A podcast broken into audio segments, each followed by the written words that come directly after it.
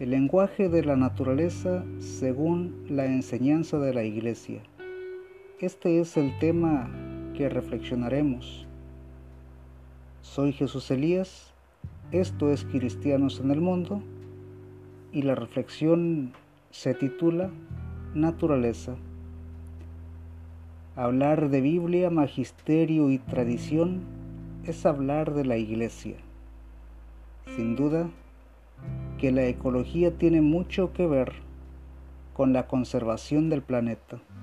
El problema es que mientras el mundo siga pensando que no necesita de Dios, su creador, para subsistir, avanzará poco o nada y puede terminar desapareciendo. Mientras nos preocupemos más por el tener que por el ser, difícilmente conseguiremos vivir bien. El bien tener es una consecuencia de la caridad. Punto contradictorio, pero válido.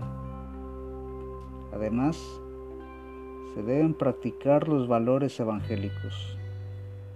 Actualmente se presenta una propuesta antinatural.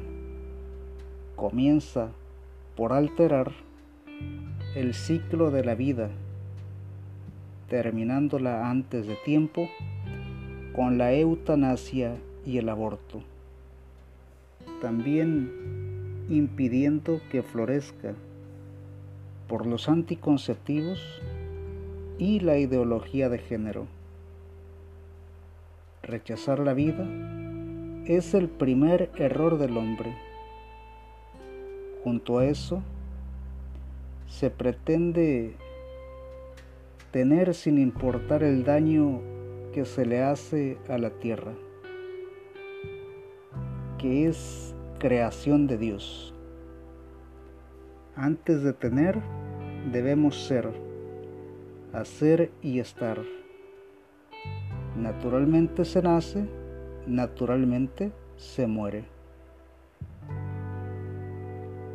Los procuradores del mal piensan en lo finito.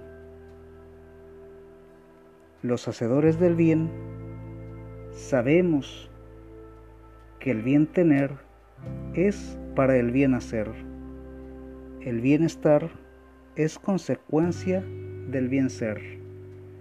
Los valores son el bien, la verdad, la belleza y el amor.